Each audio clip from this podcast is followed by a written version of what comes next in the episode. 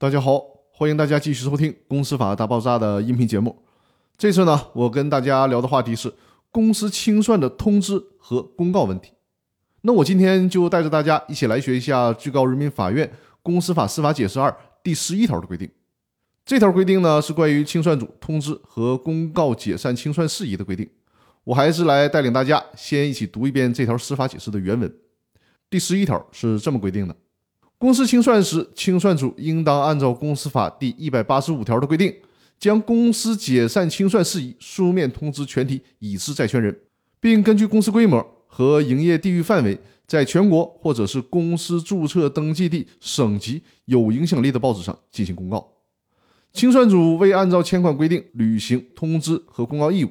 导致债权人未及时申报债权而未获清偿，债权人主张清算组成员对此造成的损失承担赔偿责任的，人民法院应当予以支持。这就是这条司法解释的原文。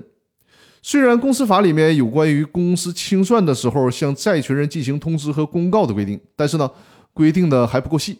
所以说呢，最高法院在公司法司法解释二里面把这个问题做了更进一步的细化，针对公司的债权人。到底是通知还是公告？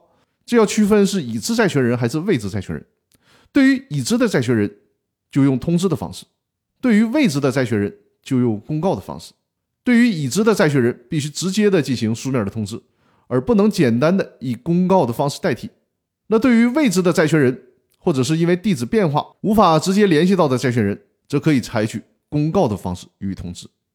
那么在之后的几期音频里面。我将对公司法的这条司法解释跟大家做更详细的分析。那我们这周的音频呢，就分享到这里了。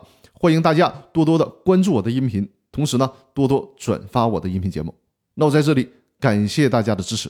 好，那我们下周继续，感谢大家的收听。